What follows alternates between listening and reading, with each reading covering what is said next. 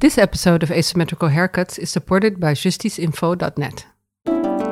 Asymmetrical Haircuts Justice Update with Janet Anderson and Stephanie van den Berg. Hi, Janet. Hi, Steph. We often get asked how we work as journalists, and I wondered whether you'd like to help pull back the curtain a bit and explain to our listeners how some of the news is made, you specifically being a Reuters correspondent and knowing exactly how it works on the ground. And specifically, this podcast is about NGOs and their communications with the International Criminal Court. So, Steph, when do you cover press releases from NGOs? Do you cover them? Yes, we do. It's, uh, you know, the NGOs always like to say that so and so filed a claim at the International Criminal Court, and we kind of have to weed out what what they're saying. But sometimes when it's cases that are already ongoing, we pick up those submissions. We know, of course, that this is just a communication and it doesn't really you know, you could communicate all kinds of things to the court, but especially when they're like serious groups and serious cases, we do pay attention to it. Uh, recently, we picked up communication and I think also a press conference about Shireen Abu Akleh, the Palestinian journalist who was killed in the West Bank. Her employer, the Al Jazeera channel, brought this evidence about the killing to the ICC. Those are all kind of serious parties, and, and we know that the Office of the Prosecutor is looking into Palestine. Uh, and that is just a very interesting case for us. So we do cover that. But, you know, sometimes also we kind of cover it against my will because my regional colleagues get dazzled by the wording of so and so filed a claim and have some wording that suggests that this is definitely going to be a case. And then I send strongly worded emails to everybody on the desk that this is not a thing. And I even have a little pat text that I sent that I could send a communication that my cat is committing genocide on the birds in next door's neighbor's garden. And the ICC would have to take it as seriously as any communication. And that seems to kind of uh, quiet them down most of the time. I should also mention why I was thinking about this. I've been doing some work for an organization called the Turkey Tribunal who wanted to get in touch with journalists. That's why I was doing some work for them. And just after we put this podcast out, they're going to be asking the ICC to investigate the terrible things that have been happening. This is well before the earthquake, allegations about forced disappearances of a variety of different opposition members and torture that's gone on. But why are they taking it to the ICC? Because Turkey isn't even a member of the International Criminal Court. Yes, exactly. And that's you know one of the reasons why I think sometimes you and I have some issues with some of these communications that come out. In this case, they're really using the argument that some of the crimes actually start in some ICC member states and then carry on back on the ground in Turkey. A little bit like the arguments that we saw about the what's happened in Myanmar with the Rohingya population and Myanmar is not a member, but Bangladesh is, and therefore the those forced disappearances, the forced displacement of people carried on into Bangladesh. Oh yeah, we see that with some other cases too of people trying to find that back door again. I think that shows that from a news point of view, we understand why NGOs would use the ICC to publicize their work. Not all do. Some also just send straight communications to the ICC. And then later, when we have people on the podcast, they're like, oh, yes, because we sent this and this and this in communication. And then you think, oh, you know, we would have liked to have heard about that. we might have written about it. So, so I don't want to tar all NGOs with the same brush. Some kind of play it up for attention and others are working diligently and, and providing real work to the court with that.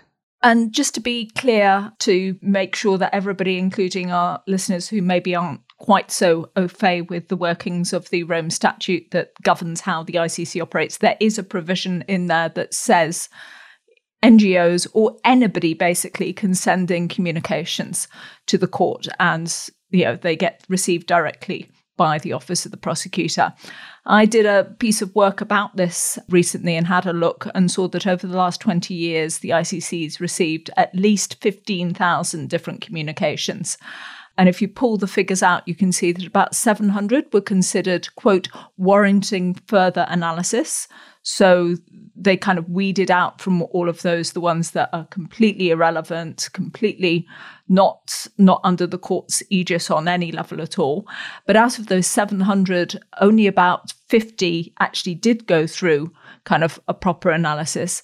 And then I looked at what the independent expert review, which is so often my source for actual figures and insight into what's been going on in the court because we don't get a lot out of the court itself. And they said that five of these various communications, so from the 15,000 down to five, had actually gone on to become official investigations. And they were Venezuela, the Philippines, the Bangladesh, Myanmar situation, Burundi, and when the Office of the Prosecutor reopened the situation concerning the conduct of British forces in Iraq. It's really fascinating that you can pull out those figures. Under Fatou Bensouda, every year we would wait, she would have a kind of report about the preliminary investigations and how many cases she opened. And the preliminary investigations, of course, at the ICC is a stage before going into a, a full scale investigation. And in that, she would also mention how many communications she got and some of the like more important communication, what she did with them. Now, under the new prosecutor, Karim Khan, we haven't seen that. He's not. Oh, I disagree with you. Um, I'm going to interrupt you on that one because I actually went back to that annual report and there's a tiny little paragraph inside this very long annual report, which is full of all kinds of other things, which still gives some of the figures as well. So he does actually give that small update, but he doesn't present it the, the way that the former prosecutor presented it. Yeah, he doesn't go into what is happening and what stage the preliminary investigations in, but he does give some numbers about the number of communications I think he, he received. That's right. You're you're absolutely right there. I mean, it's uh, it is very different in terms of the the level of description of the analysis that's going on within the office of the prosecutor. And I think that is what's really frustrating to some of the NGOs. Uh, I look back, there was also a report from FIDH, the human rights organization representing lots of different human rights organizations all over the world based in Paris. And they described it as feeling like a kind of an iron door that trying to get the Office of the Prosecutor's attention was really, really hard to to kind of bang on that door and to to get the investigation going. And of course, we do understand why. Yeah, from the Office of Prosecution's point of view, you know, they have limited resources, limited people, they have priorities, and their priorities is then, you know, investigating the case at hand and not kind of holding the hand of all these NGOs that want their attention. And I'm sure they are being dragged in all directions all the time because everybody wants their case to go through. Yeah, it's also, I think, that it's it isn't the most transparent of processes.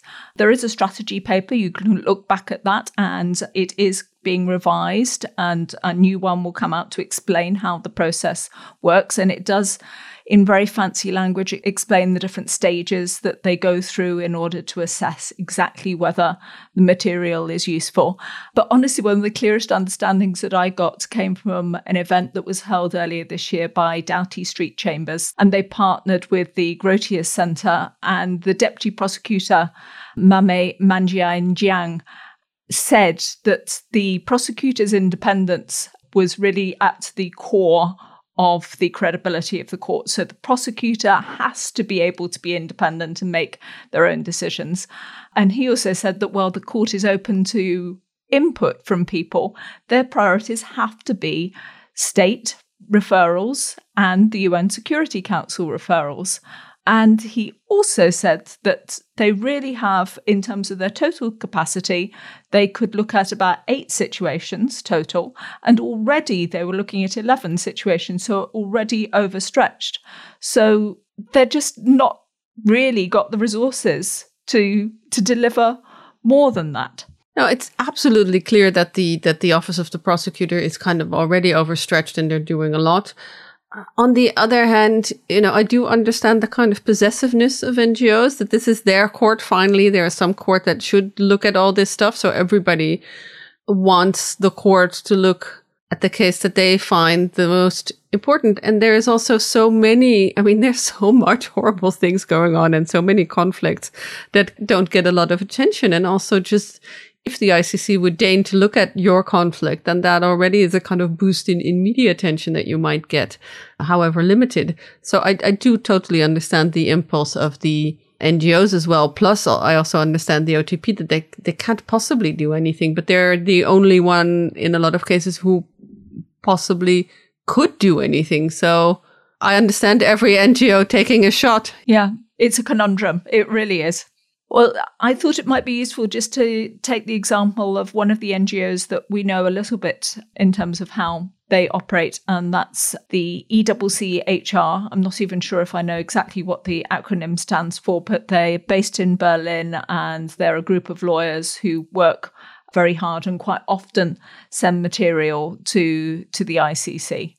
Yeah, absolutely. You've heard them come along in our podcast uh, because over the last 10 years, they've submitted a lot of communications to the OTP. We had the Yemen podcast. We are planning a Libya podcast, which uh, people from, from their organization. We did something connected to their work on the UK Iraq situation. We've covered so many different things and they really do work on really on all the places that we we like to cover. But I contacted uh, one of their representatives, Andreas Schüller, and I asked him how their relationship with the OTP has changed over the years. Under Fatou Bensouda, the quality of the meetings improved over the years? So that last prosecutor, Fatou Bensouda, was different from her predecessor, uh, Luis Moreno Ocampo, and I wondered how it was under the current prosecutor. More recently, we still had the meetings as before, with on, on a on a working level, I would say, also under Karim Khan. So that means that they really are more in contact with the teams who are working on the specific situations than really on the kind of the top level people.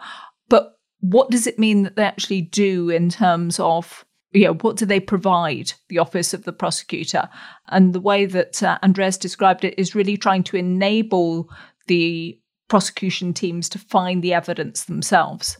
That's always our approach that we file it not only as NGO but also as, as lawyers, basically, where we did our own investigations and we know which experts spoke on the situation, where are maybe witnesses, and in which conditions are they? Are they in stable conditions? Are they legally represented so that a valid or a good statement can be secured? Linkage witnesses, and that's all key. I think if you seriously want to start building cases as a prosecutor, you need, of course, the evidence. And when we file, we want to at least provide a way and, and show a way how to access and secure evidence directly or maybe through, through others, national units, and so on. And then hopefully, from our perspective, this investigation goes forward. I think that is that is a really good way to go about it. And and I understand why the OTP would do it that way. It makes sense. It also makes sense for me that the OTP will want to kind of educate the NGOs or some NGOs because it's not clear to all NGOs what exactly the Office of the Prosecutor would need to carry a case forward. Not only in terms of what kind of evidence, but also the kind of the way you would present it or the kind of people you would want. Now, the OTP recently put out this guideline also for NGOs on how to help them with investigations, which seem to be just locate people who are interesting and don't talk to them for God's sake, because we want to do everything themselves. But, uh, you know, that also uh, clashes with the NGOs who want sometimes something else as well. They want something to go to the ICC, but they also want to highlight the plight of the people they're representing. So it's it's always a balancing act between what everybody wants, and everybody wants different things. I found it quite reassuring, kind of talking through with Andreas, and I talked to other people around this as well to realize that the NGOs aren't wasting their time. I mean, there might be 15,000 communications and only five in the end go through, but but they do go through. This information doesn't just get into a black box. There really is a process where it's all looked at initially and checked. It's not just kind of thrown away. But the prosecutor at the end of the day has to make their own investigation. They're the ones who are going to decide themselves exactly what form that takes. The other thing that I found really interesting when I was listening to Niang talking at that event was that he really objected to the idea of NGOs lobbying. Not not that NGOs would lobby, but that that that term lobbying would used because that's not how the OTP sees its role, not as something to be lobbied.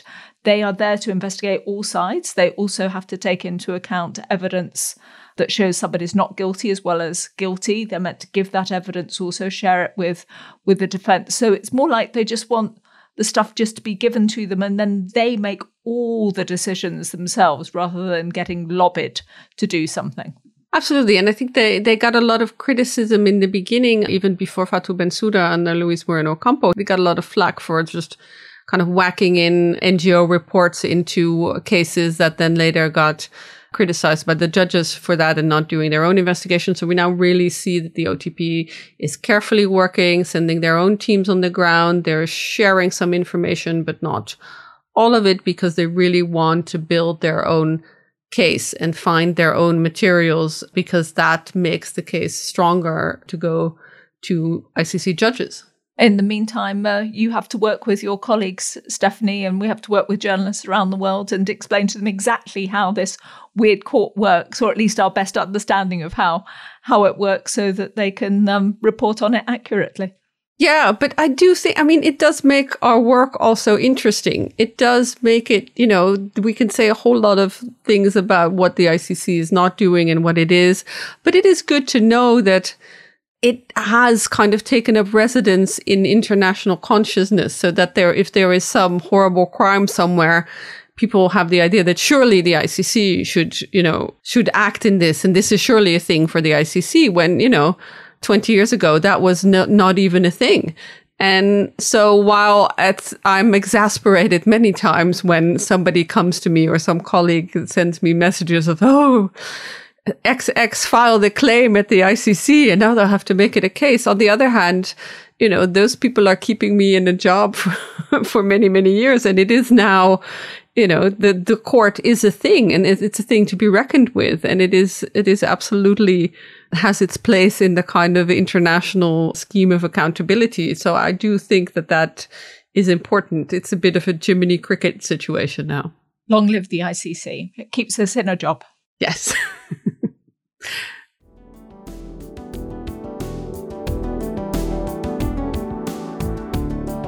This podcast was created and presented by Janet Anderson and Stephanie van den Berg.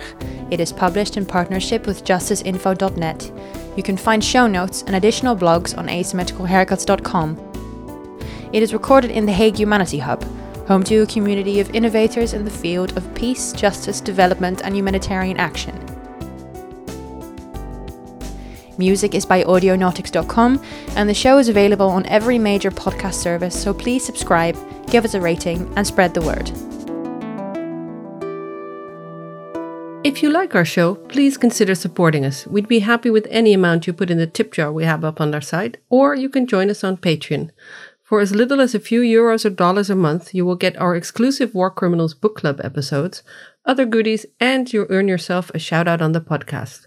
Look for the link on our webpage or go to patreon.com and search for asymmetrical haircuts.